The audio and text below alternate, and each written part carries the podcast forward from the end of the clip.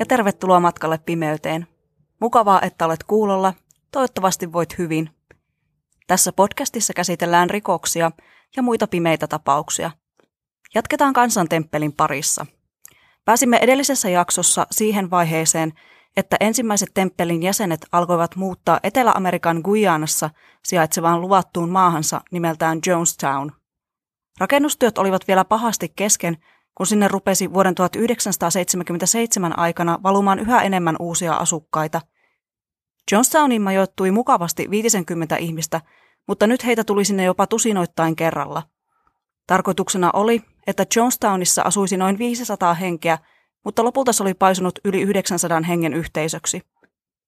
Kun majoitustilaa piti rakentaa, se söi aikaa, joka olisi pitänyt käyttää viidakon raivaamiseen pelloiksi – Tulijoiden joukossa oli vanhuksia ja lapsia, jotka lopulta käsittivät puolet Johnstownin asukkaista ja jotka tarvitsivat hoivaa, joten työikäiset joutuivat tekemään yhä enemmän työtä.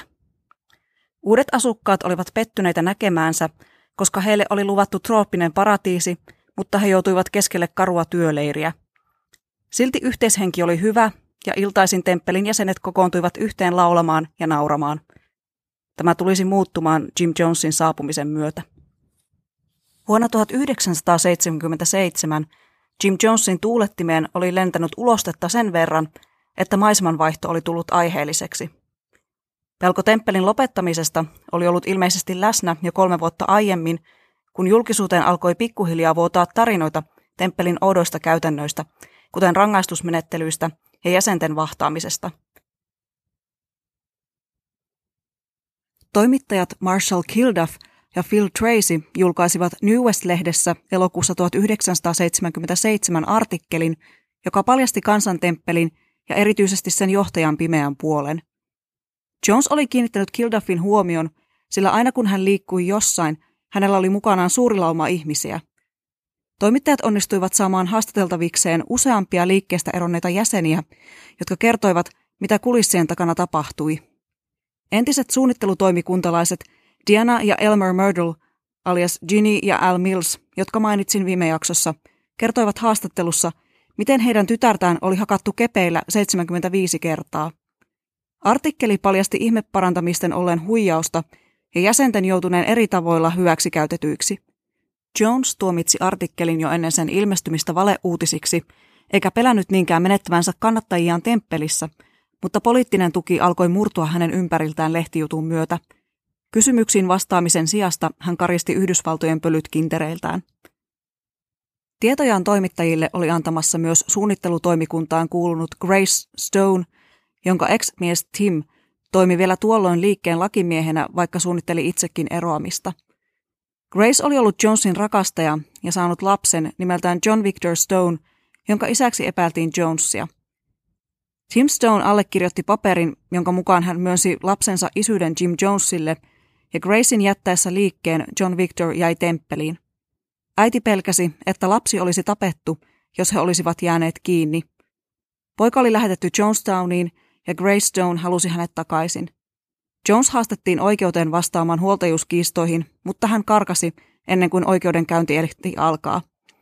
Jos hän olisi antanut periksi ja luovuttanut lapsen äidilleen, hänen olisi pitänyt luovuttaa myös muut temppelin sijaishuoltamat lapset, joiden vanhemmat halusivat heidät takaisin – ja tähän hän ei voinut suostua. Kun suuri johtaja oli saapunut Jonestowniin, hänen piti saada kaikki seuraajansa sinne, jotta pystyisi kontrolloimaan heitä. Ihmisiä lähetettiin sinne suurella kiireellä. He kävivät pankissa siirtämässä rahansa kirkolle ja nousivat sitten koneeseen, joka vei heidät Guyanan pääkaupunkiin Georgetowniin. Pieni osa liikkeen jäsenistä jäi sinne hoitamaan temppelin asioita. Tim Carter joka selvisi hengissä Jonestownista, kertoi, että temppelin jäseniä lähetettiin matkaan eri kaupungeista, jotta he eivät herättäisi median huomiota. Georgetownista oli matkaa Jonestowniin noin 260 kilometriä, ja matka oli pakko taittaa joko veneellä jokea pitkin, jolloin matkaan kului 19 tuntia, tai pienlentokoneella, joka saapui Port Kaituman kylän laskeutumispaikalle. Ympärillä oli tiheää viidakkoa, kuten Jones halusikin, jotta temppelistä lähtö olisi mahdotonta. Asukkaiden passit takavarikoitiin heidän saapuessaan, kuten heidän korunsa ja muukin omaisuutensa. Aluetta ei ollut aidattu, mutta sitä vartioivat aseistetut vartijat, joiden tarkoituksena oli ehkä ennemminkin estää ketään poistumasta kuin suojella heitä ulkopuolisilta. Elämä Jonestownissa oli kaukana paratiisista. Varat olivat vähissä varsinkin, kun yhdessä vaiheessa San Franciscon posti lakkasi joksikin aikaa lähettämästä liikkeen iäkkäämpien jäsenten eläkeshekkejä. Lopulta Yhdysvaltoihin jääneitä jäseniä käskettiin pysymään siellä, jotta he pystyisivät rahoittamaan temppelin toimintaa palkkarahoillaan. Tilanne muuttui tukalammaksi, kun Yhdysvalloissa järjestettyjen tilaisuuksien osallistujamäärä laski kuin lehmän häntä – ja kansantemppeli joutui laittamaan kiinteistöjään myyntiin. Kirkolla olisi oikeasti ollut talletettuna ulkomaalaisille pankkitileille suuria rahasummia, joilla olisi pärjätty ainakin parikymmentä vuotta, mutta tästä eivät tienneet muut kuin Jones ja muutama luottohenkilö. Tarkoituksena oli, että Jonestown olisi ollut omavarainen myymällä ylimääräistä satoaan, mutta kaikki mahdollinen saatu sato meni räjähdysmäisesti kasvaneen väen omiin vatsoihin – Jonkin verran tuloja saatiin myymällä seurakuntalaisten tekemiä leluja, mutta elämä oli silti jatkuvaa sinnittelyä. Varojen vähyys johti siihen, että ruokaa ei ollut tarpeeksi ja sen ravintoarvo oli heikkoa. Aamusta iltaan pelloilla raatavat aikuiset ja nuoret tarvitsivat paljon kaloreita ja proteiinia, mutta ruoka koostui lähinnä riisistä ja kastikkeesta, jonka seassa saattoi lillua pari hassua lihapalasta.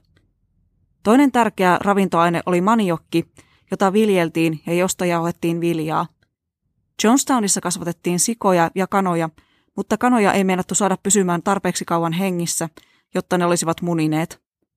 Viikonloppuisin jokainen sai palkkioksi työstään keksin, jonka Jones jakoi suurieleisesti omin kätösin.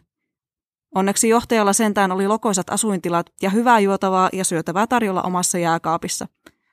Hän jakoi asuintilansa rakastajattariensa Maria Katsaariksen ja Carolyn Laytonin kanssa – Mukana olivat myös Carolinin kanssa saatu poika nimeltään Jim John, jota kutsuttiin Kimoksi, ja John Victor Stone, jota Maria kasvatti omanaan, kertoen pojalle, että tämän oikea äiti oli kuollut. Marceline Jones joutui sen sijaan asumaan vielä Yhdysvalloissa ja puolustamaan miestään ja kirkkoa erossa perheestään. Töitä tehtiin aamukuudesta iltakuuteen tai puoleen seitsemään joka päivä – Paitsi sunnuntaisin työt loppuivat jo keskipäivällä, mutta silloin saatiin vain kaksi ateriaa, kun normaalisti niitä saatiin kolme. Ruhtinaallisen kahden minuutin suihkun jälkeen Johnstownin asukkaat joutuivat kokoontumaan paviljonkiin, jossa yhä pahemmissa viina- ja huumehuuruissa leijuva, muodottomaksi turvannut Jim Jones makoili mukavasti ja tarinoi heille, kuinka Ku Klux Klanin jäsenmäärä on kasvanut sadalla prosentilla ja Pentagonissa suunniteltiin afroamerikkalaisten tappamista – Eikö siis ollutkin hyvä, että hän oli pelastanut heidät kaikelta kamaluudelta? Kokoukset saattoivat kestää aamuyölle asti, jonka jälkeen herätys koitti parin tunnin yöunien jälkeen. Johnstownin asukkaat olivat siis jatkuvassa nälässä ja univelassa, ja voi vain miettiä, mitä sellainen tekee ihmisen psyykkeelle. Jonesia ei päässyt karkuun edes päivällä, sillä hänen yhä sekavammiksi käyvät horinansa kaikuivat kova äänisistä pitkin Jonestownia.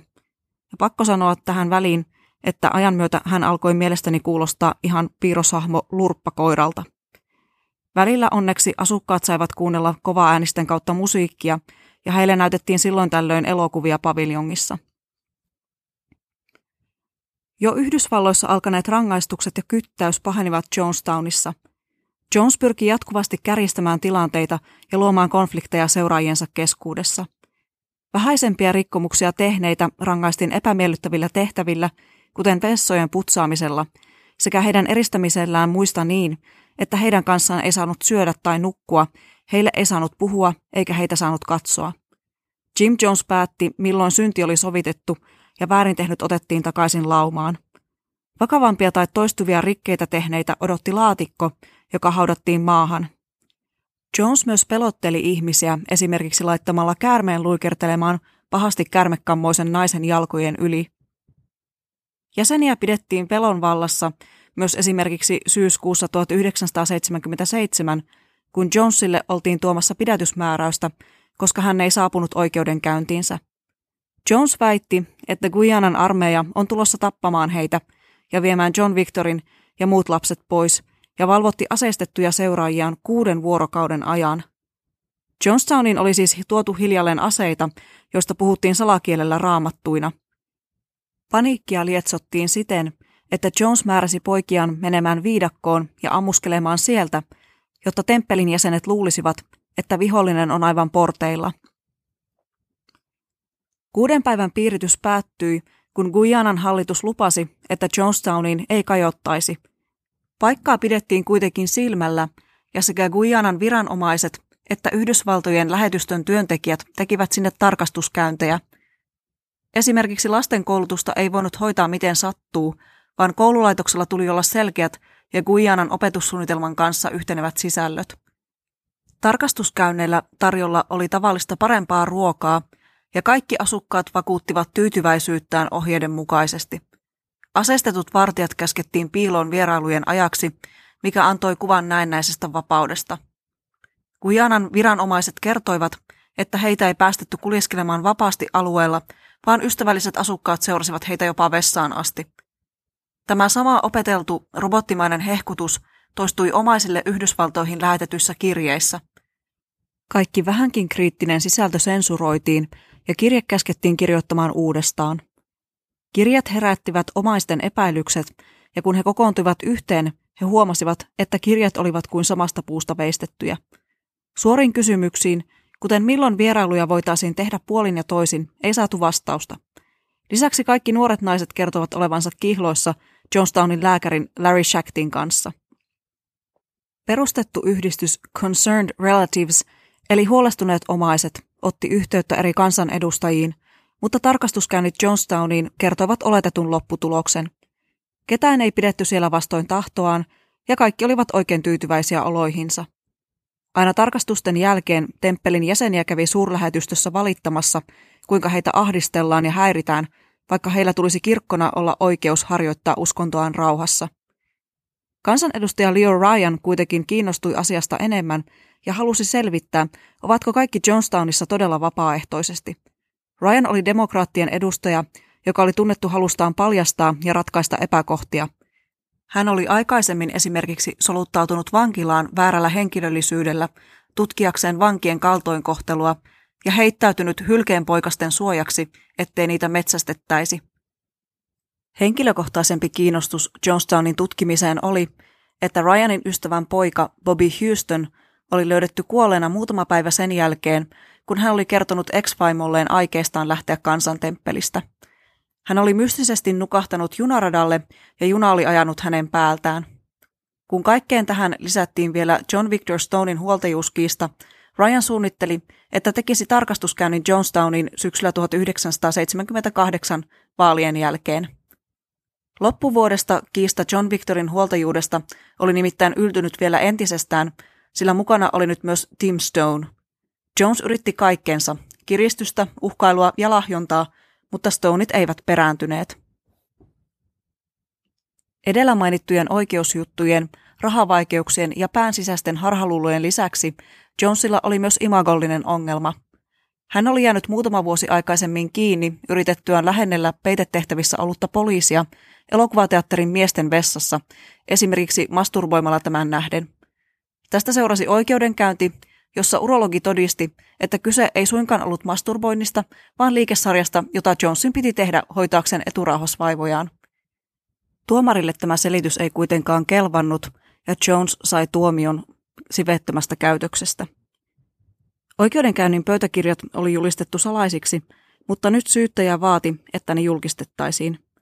Tämä aiheutti lisää harmaita hiuksia Jonesille – sillä johtajan paljastuminen pervoksi voisi lisätä ihmisten halua ottaa jälkikasvunsa pois Jonestownista. Paratiisi alkoi rapistua, kuten perustajansakin. Kuuden päivän piiritystä pidettiin ensimmäisenä isomman joukon valkeana yönä. Valkea yö on vähän tulkinnanvarainen termi, mutta sillä viitataan joko kuuden päivän piirityksen tapaiseen tapahtumaan, jossa kansantemppelin jäsenet olivat valmiita kuolemaan liikkeen puolesta, tai yleisemmin kokouksiin, joissa kannattajat kertovat halukkuudestaan tehdä niin. Ensimmäisen kerran valkea yötä vietettiin jo Yhdysvalloissa, kun Jones huijasi antaneensa myrkytettyä viiniä suunnittelutoimikunnalleen. Kyseessä oli testi, kuinka moni olisi halukas antamaan henkensä liikkeen puolesta. Jonesilla oli jo aikaisemmin ollut ideoita joukkoitsemurhan teosta, Suunnitelmissa olisi esimerkiksi, että Maria Katsaris opettelisi lentämään lentokonetta, joka sitten iskeytyisi maahan tappain lahkon jäsenet.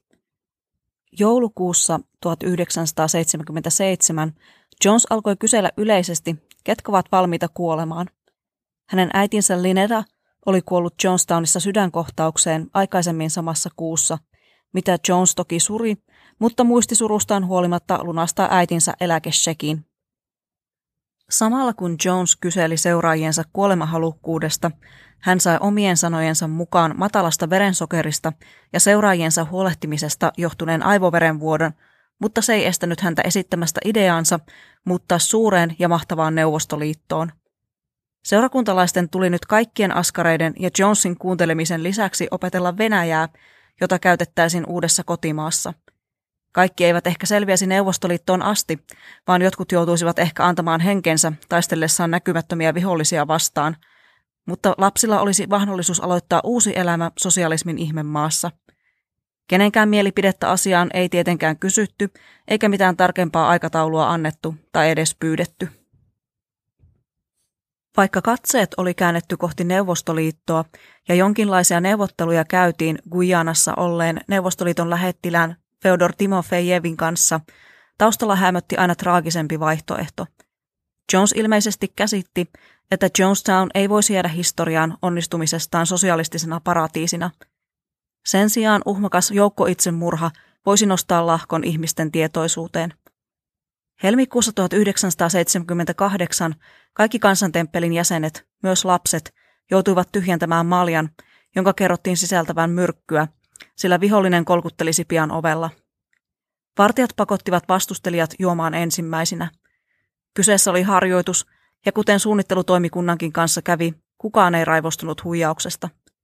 Osa oli vilpittömästi valmiina kuolemaan, osa epäili jo alun perin, että kyse olisi Jonesin hulluspäissään keksimästä tempauksesta, ja osa oli yksinkertaisesti niin uupuneita, että eivät jaksaneet nostaa mekkalaa. Seuraavana päivänä kaikki kirjoittivat aiheesta, mitä tekisin, jos tämä olisi viimeinen valkea yö. Jotkut sanoivat kuolevansa mieluummin niin, että mahdollisimman moni vihollinen lähtisi mukana. Eräs nainen kirjoitti, että häntä inhottaisi tappaa oma lapsensa, ja joku tunsi surua ja pelkoa, että kaiken vaivan jälkeen he joutuisivat kuolemaan pitkän ja tuskallisen kuoleman. Varsinaisia protesteja asiasta ei kuitenkaan esitetty. Saatuaan varmuuden siitä, että voisi johtaa seuraajansa mihin tahansa, vieraaseen maahan tai hautaan, Jones käski lääkäri Larry Shaktia tilaamaan kahden ja puolen kilon verran metallien erotteluun käytettävää natriumsyanidia, josta saatiin 1800 tappavaa annosta. Ostoksen hinnaksi tuli 8 dollaria ja 85 senttiä.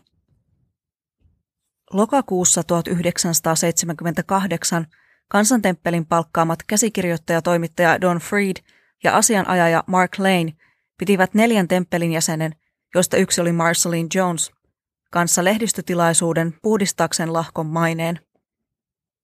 Friedia ja Leinia oli pyydetty tutkimaan hallituksen salaliittoa temppeliä vastaan, ja lehdistötilaisuudessa he ilmoittivat, että olisivat valmiina haastamaan oikeuteen tahot, jotka häiritsevät kansantemppelin oikeutta harjoittaa uskontoa.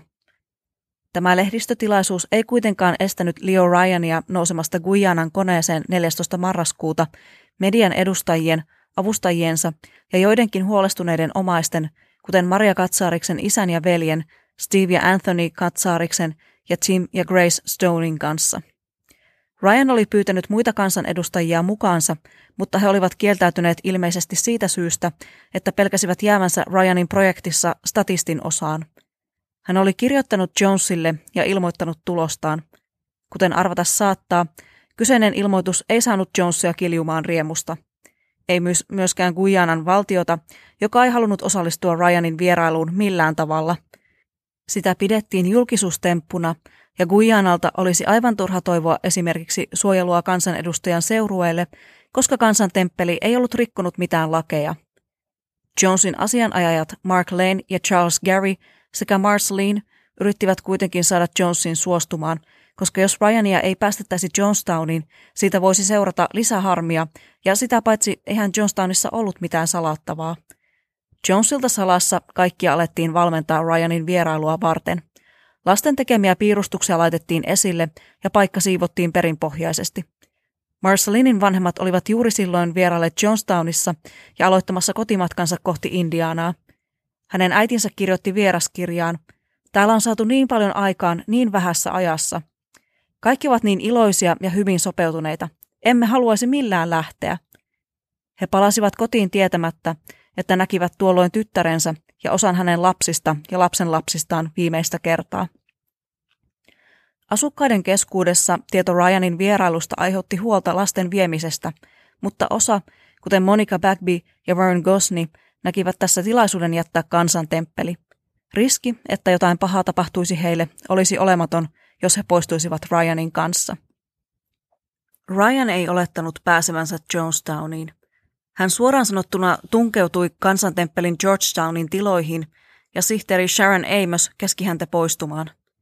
Ryan kertoi haluavansa hoitaa neuvottelut ilman Garyä ja Lanea, mutta tämä ei onnistunut. Hän ehti kuitenkin jutella joillekin Georgetownissa oleville jäsenille ja huomautti asianajajille, että ihmetteli suuresti, miten kirkkona pidetyssä yhteisössä ei näkynyt missään uskonnollisia kuvia tai kuulunut rukouksia. Eh- ehkä hänen pitäisi ottaa tarkemmin selvää, olisiko kansantemppelillä oikeutta verovapaaseen toimintaan. Asianajajien välitettyä tämän tiedon Jonesille portit Jonestowniin alkoivat pikkuhiljaa raottua. Loppusilauksen päätökselle antoi Marcelinin aggressiivinen asenne. Hän sanoi miehelleen, meidän pitäisi olla ylpeitä siitä, mitä olemme rakentaneet. Näytetään hänelle, mitä meillä täällä on. Minä pidän tämän kaiken kasassa, et sinä. Perjantaina 17. marraskuuta Ryan lensi avustajiensa, median edustajien ja muutaman omaisen kanssa Port Kaitumaan, josta heidät noudettiin traktorilla Jonestowniin. Kaikki seurojen jäsenet eivät mahtuneet lentokoneeseen, vaan osa jäi odottamaan Georgetowniin. Perillä heitä odottivat upeat tarjoilut ja tyytyväisyyttään vakuuttelevat asukkaat. Ryan piti illalla puheenvuoron, jossa sanoi, että kuulemistaan väitteestä huolimatta kaikki vaikuttaisivat siltä, että Jonestown oli paras asia heidän elämässään ja kaikki olisi täten hyvin. Hänen sanansa aiheuttivat valtavan riemuhuutojen ja suosion osoitusten myrskyn. Toimittaja Don Harris sai kuitenkin juhlinnan keskellä Vernon Gosnilta lapun, jossa luki Vernon Gosney ja Monica Bagby, auttakaa meitä pakenemaan Jonestownista. Harris pudotti lapun vahingossa ja pikkulapsi näki tämän ja ilmoitti kovaan ääneen. Hänelle annettiin lappu. Lapsi oli opetettu pienestä asti kielimään kaikista rikkomuksista. Gosnille ei kuitenkaan koitunut tästä seurauksia. Parhain lauantaina 18. marraskuuta 11 Jonestownin asukasta pakeni viidakkoon Ryanin saapumisen aiheuttaman tohinan turvin. Tieto saavutti kuitenkin Marcelin Jonesin, kun hän piti Ryanille ja tämän seurueelle opastettua kierrosta esimerkiksi koulussa ja sairaalassa, ja ilmapiiri alkoi kiristyä entisestään. Median edustajat saivat haastatella liikkeen jäseniä, mutta kaikki tuntui liian täydelliseltä ja ulkoa opetellulta, eivätkä he saaneet liikkua ilman Marcelinia. Ryan ja hänen avustajansa Jackie Spire haastattelivat sillä aikaa jäseniä, joiden omaiset olivat ilmaisseet huolensa heistä. Haastattelujen tuloksena oli, että 15 jäsentä halusi lähteä. Kun Jonesilta kysyttiin kommenttia asiaan, hän vastasi, he eivät olleet koskaan tässä kunnolla mukana. Se on heidän valintansa. Jos he olisivat ilmaisseet halunsa lähteä aikaisemmin, he olisivat voineet poistua. 26 lähtijää yli 900 on loppujen lopuksi hyvin pieni määrä, mutta Jones näki siinä lopun alun. Kohta Tim Stone ryntäisi apujoukkoinen riistämään John Victorin ja muut lapset heiltä. Oli tullut aika siirtää kansantemppeli ikuisesti historian kirjoihin.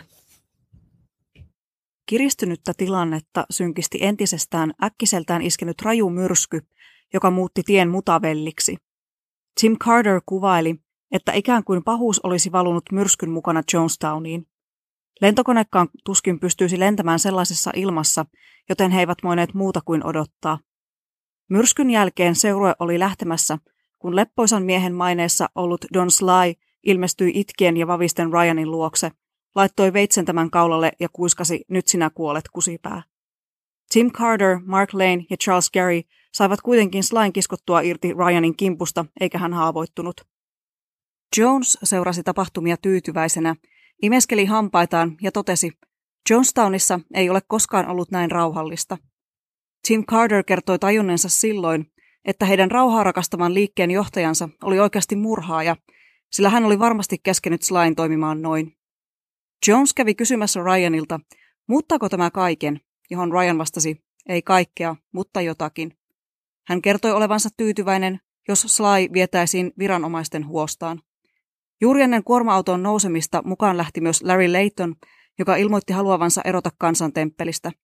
Auto aloitti matkan kohti kiitorataa, mutta matkustajat eivät tienneet, että heidän perässään seurasi traktori kyydissään aseistettuja miehiä. Larry Laytonin tarkoituksena oli ampua koneen lentäjä ja sen myötä tappaa koko seurue. Häntä pidettiin epäilyttävänä, mutta asetta ei kuitenkaan löydetty, etsinnöistä huolimatta.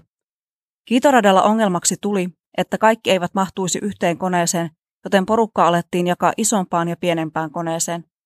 Järjestelyt olivat vielä kesken, kun traktori saapui kiitoradalle ja miehet alkoivat tulittaa silmittömästi. Leo Ryania ammuttiin yli 20 kertaa, ja hänen lisäkseen surmansa saivat kameramies Bob Brown, joka oli kuvannut ampumisen alun, toimittaja Don Harris, valokuvaaja Greg Robinson ja kansantemppelistä painut Patricia Parks. Vernon Gosney oli jo koneessa ja hänen vieressään istunut Leiton ampui häntä ja Monica Backbya molempia kahdesti. Kun Leiton käänsi aseensa ampuakseen entistä temppelinäsentä Dale Parksia kasvoihin, ase lukittui ja se saatiin riistettyä häneltä pois. Kaiken kaikkiaan viisi ihmistä siis kuoli ja yksitoista haavoittui. Osa haavoittuneista oli esittänyt kuollutta, kunnes ampujat poistuivat. He joutuivat sinittelemään seuraavaan päivän asti kivuissaan ja peloissaan, kunnes pääsivät Georgetowniin. Samaan aikaan Johnstownin koripallojoukkue, johon kuuluivat muun muassa Tim Tupper sekä Jim Jones Jr. ja Stephen Jones, olivat Georgetownissa turnauksessa. Muut olivat elokuvissa ja Jim puolestaan temppelin tiloissa, kun Sharon Amos kutsui Jimmyä puhumaan isänsä kanssa radion välityksellä.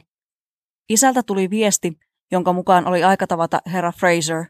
Tämä oli kuodikielinen ilmaisu joukkoitsemurhan tekemiselle.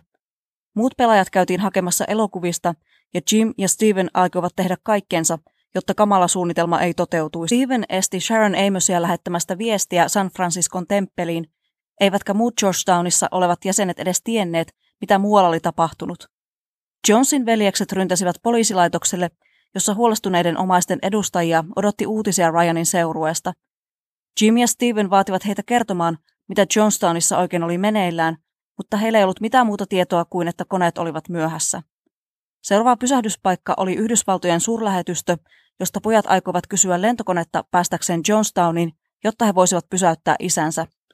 Lähetystö oli kuitenkin suljettu, eikä Jonesia päästetty sisään. Seitsemän maissa illalla poliisit ilmestyivät temppelin tiloihin kysymään, oliko kaikki hyvin.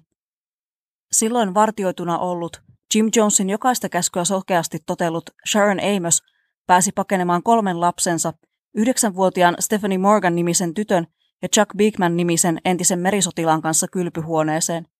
Pian oven alta alkoi valua verta. Amosin ja hänen kolmen lapsensa kurkut oli viiletty auki, ja Beekman piteli otteessaan Stephaniita, jolla oli viiltohaavoja kaulassaan. Hänet saatiin kuitenkin pelastettua, ja Beekman pidätettiin. Sharon Amosin ja hänen vanhimmat tyttärensä kuolemat olivat itsemurhia. Johnstownin ei saatu enää yhteyttä radiolla, ja kaikki olivat peloissaan ja epätietoisia, mitä siellä oli tapahtunut. Vastauksia saatiin myöhemmin, kun sotilaat saapuivat paikalle, pakottivat kaikki ulos ja kertoivat, että kuolleita oli löytynyt lisää.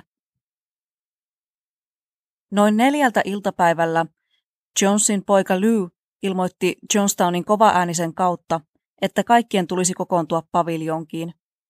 Tim Carterin vaimo Gloria antoi heidän 15-kuisen pojan Malcolmin isälleen ja sanoi menevänsä hakemaan ekstravaippoja, koska kokouksesta tulisi luultavasti pitkä.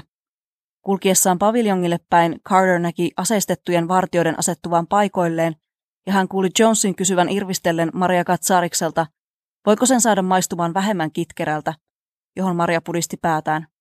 Onko se nopeaa? Jones tiedusteli. On, todella nopeaa, eikä sen pitäisi olla ollenkaan kivuliasta.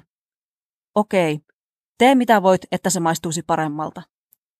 Lääkäri Larry Schacht oli valmistanut kuukausien ajan koktailia, johon kuului rauhoittavia, syanidia ja Flavor Aid-mehua. Ei siis kuuluisaa Kool-Aidia, vaan sitä halvempaa versiota. Tim Carterilla ei ollut enää epäilystäkään, mitä olisi tapahtumassa. Hän ehdotti Jonesille, että ottaisi perheensä mukaansa ja tappaisi Tim Stonein, mutta Jones sanoi, että Malcolmin olisi kuoltava ensin. Carter lähti lannistuneena kohti perhettään, mutta Maria Katsaaris pysäytti hänet. Timillä, hänen veljellään Mikella ja Mike Brooksilla olisi tehtävänä ottaa temppelin matkalaukkuihin sullotut rahat ja toimittaa ne Neuvostoliiton suurlähetystöön viimeisenä haistatteluna Yhdysvalloille. Miehet saivat passinsa ja pistoolit, joilla heidän oli määrä tappaa itsensä, jos he jäisivät kiinni. Katsaaris toivotti heille hyvää loppuelämää ja onnea matkaan. Tällä aikaa Jones oli noussut paviljongin lavalle puhumaan. Kuinka kovasti olenkaan rakastanut teitä ja yrittänyt antaa teille hyvän elämän, hän aloitti. Jonesin puheet tallennettiin nauhalle myös tällä viimeisellä kerralla. Tämä nauha löytyy esimerkiksi YouTubesta nimellä Jonestown Death Tape. Sen voi käydä kuuntelemassa, jos haluaa, mutta en halunnut liittää sitä tähän jaksoon, koska siinä kuuluu kuolevien lasten itkua ja kirkumista. Jones kertoi, että Ryanin kone tulisi putoamaan, ja tämä ei olisi kansantemppelin syytä, mutta heitä tultaisiin syyttämään siitä. Vihollisia tulisi kohta ovista ja ikkunoista, joten ainoa vaihtoehto olisi, että he tekevät vallankumouksellisen itsemurhan. Pelastaakseen ryhmänsä John Sly ehdotti, että hän antautuisi, mutta Jones ei sallinut sitä. Kaikkien olisi kuoltava. Yksi kaikkien ja kaikki yhden puolesta. Christine Miller asettui uhmaamaan Jonesia vi- vielä viimeisinä hetkinä. Hän ehdotti, että he ottaisivat yhteyttä Neuvostoliittoon, mutta Jones tyrmäsi ajatuksen. Mikään valtio ei haluaisi heitä nyt, kun Ryan oli kuollut. Jonain päivänä kaikki kuolevat, ja haluaisin kerrankin valita omanlaiseni kuoleman. Olen väsynyt siihen, että minua riivataan, Jones sanoi.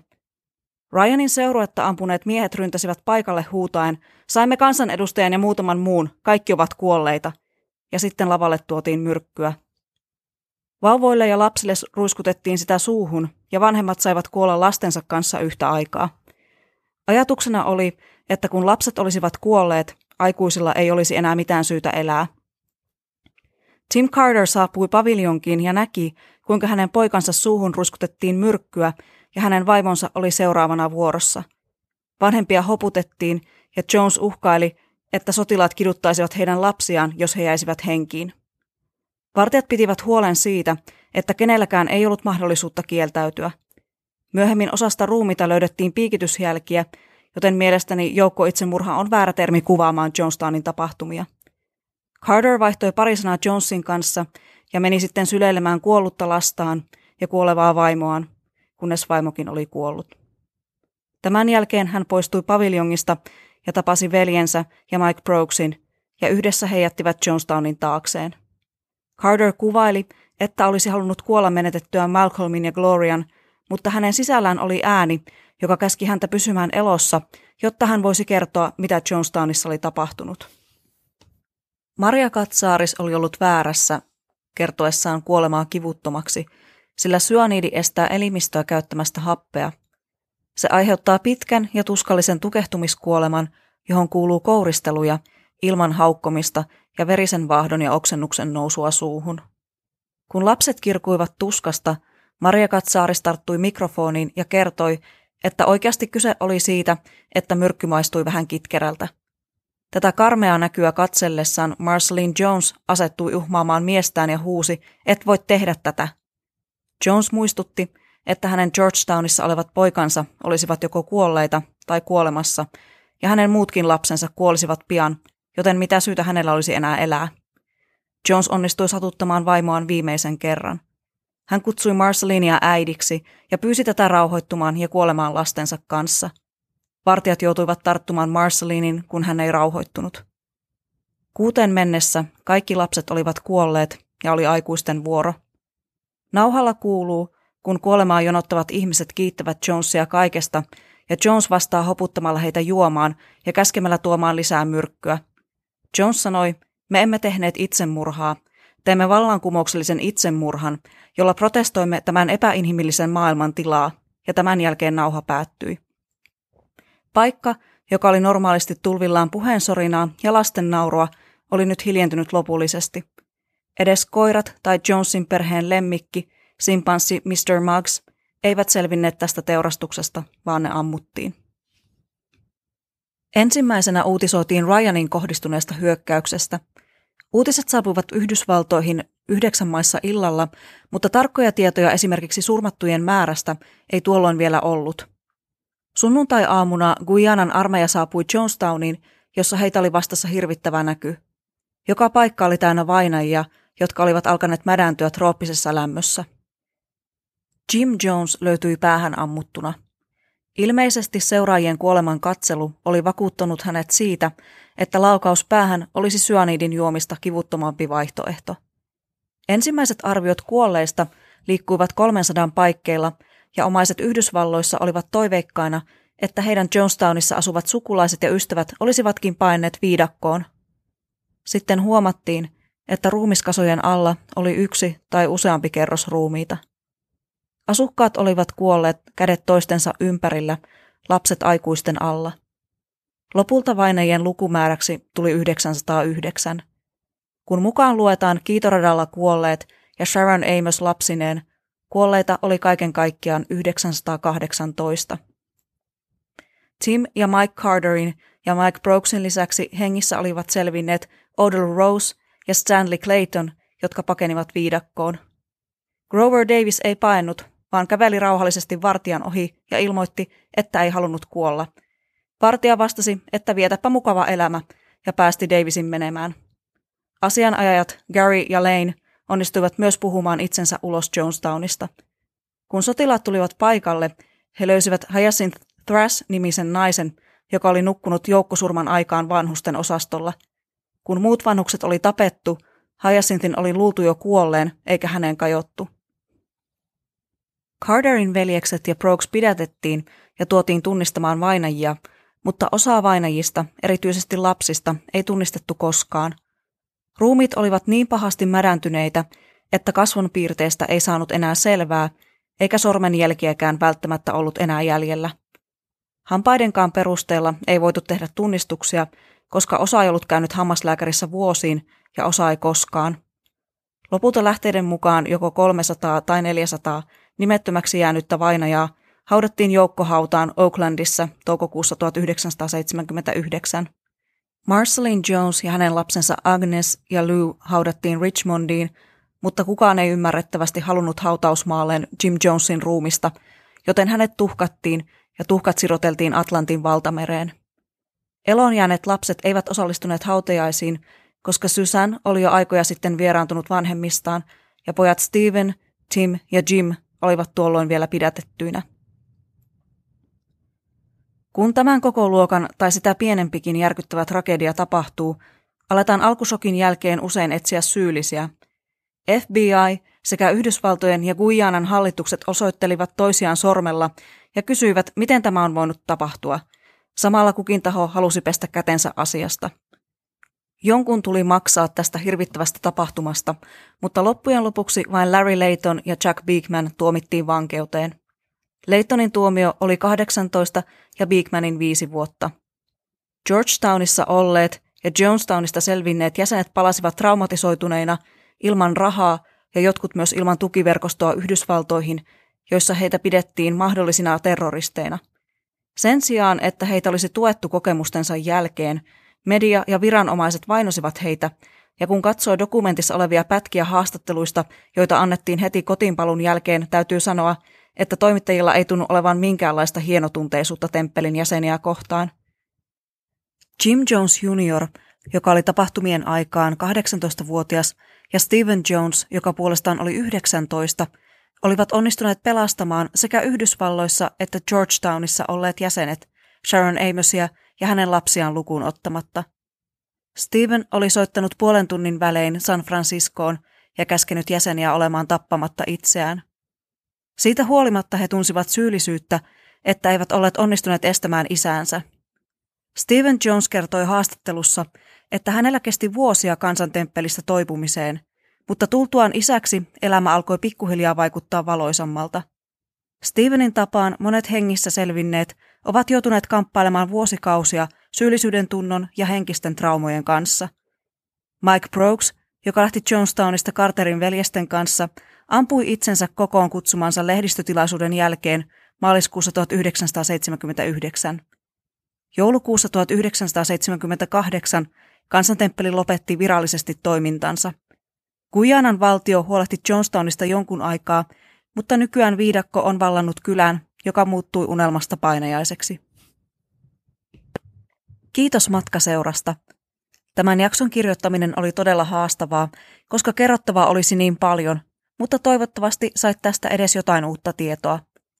Kansantemppelin syventyminen ei ole antanut minulle sympatiaa Jim Jonesia kohtaan, mutta ymmärrän nyt ehkä hieman paremmin, miten monimutkaisesta ihmisestä oli kyse. Hän kasvoi ristiriitaisessa ilmapiirissä, jossa hänen äitinsä vuoroin hyljeksi ja vuoroin piti häntä Jumalasta seuraavana, ja Stephen Jonesin mukaan hänen isänsä käsitys itsestään oli täysin riippuvainen siitä, mitä muut hänestä ajattelivat. Koska hänen kaikki tekonsa ja sanansa nieltiin purematta, hän ei nähnyt itsessään mitään parannettavaa. Tim Carter kuvasi mielestäni osuvasti temppelin jäsenten ajatusmaailmaa kertoessaan ajatuksistaan suunnittelutoimikunnan ensimmäisen valkean yön jälkeen. Meillä yksittäisillä jäsenillä ei ollut todellista auktoriteettia, mutta emme olleet aivottomia robotteja. Luovuimme vapaaehtoisesti joistakin vapauksista suuremman päämäärän hyväksi. Jos joku Jonesissa suututti, kunnioitit silti muita temppelin jäseniä ja ajattelit, että jos tämä on väärin, nämä fiksut ja kunnolliset ihmiset eivät olisi täällä, joten minun täytyy olla väärässä. Tästä aiheesta voisi keskustella tuntikausia, mutta lopetan tällä kertaa tähän. Tämä podcast löytyy Instagramista nimimerkillä Matka pimeyteen ja voit käydä antamassa siellä palautetta, juttelemassa jaksosta tai katselemassa kuvia jakson aiheesta ja koirastani möröstä. Pidä huolta itsestäsi. Toivottavasti tavataan seuraavassa jaksossa. Moi moi!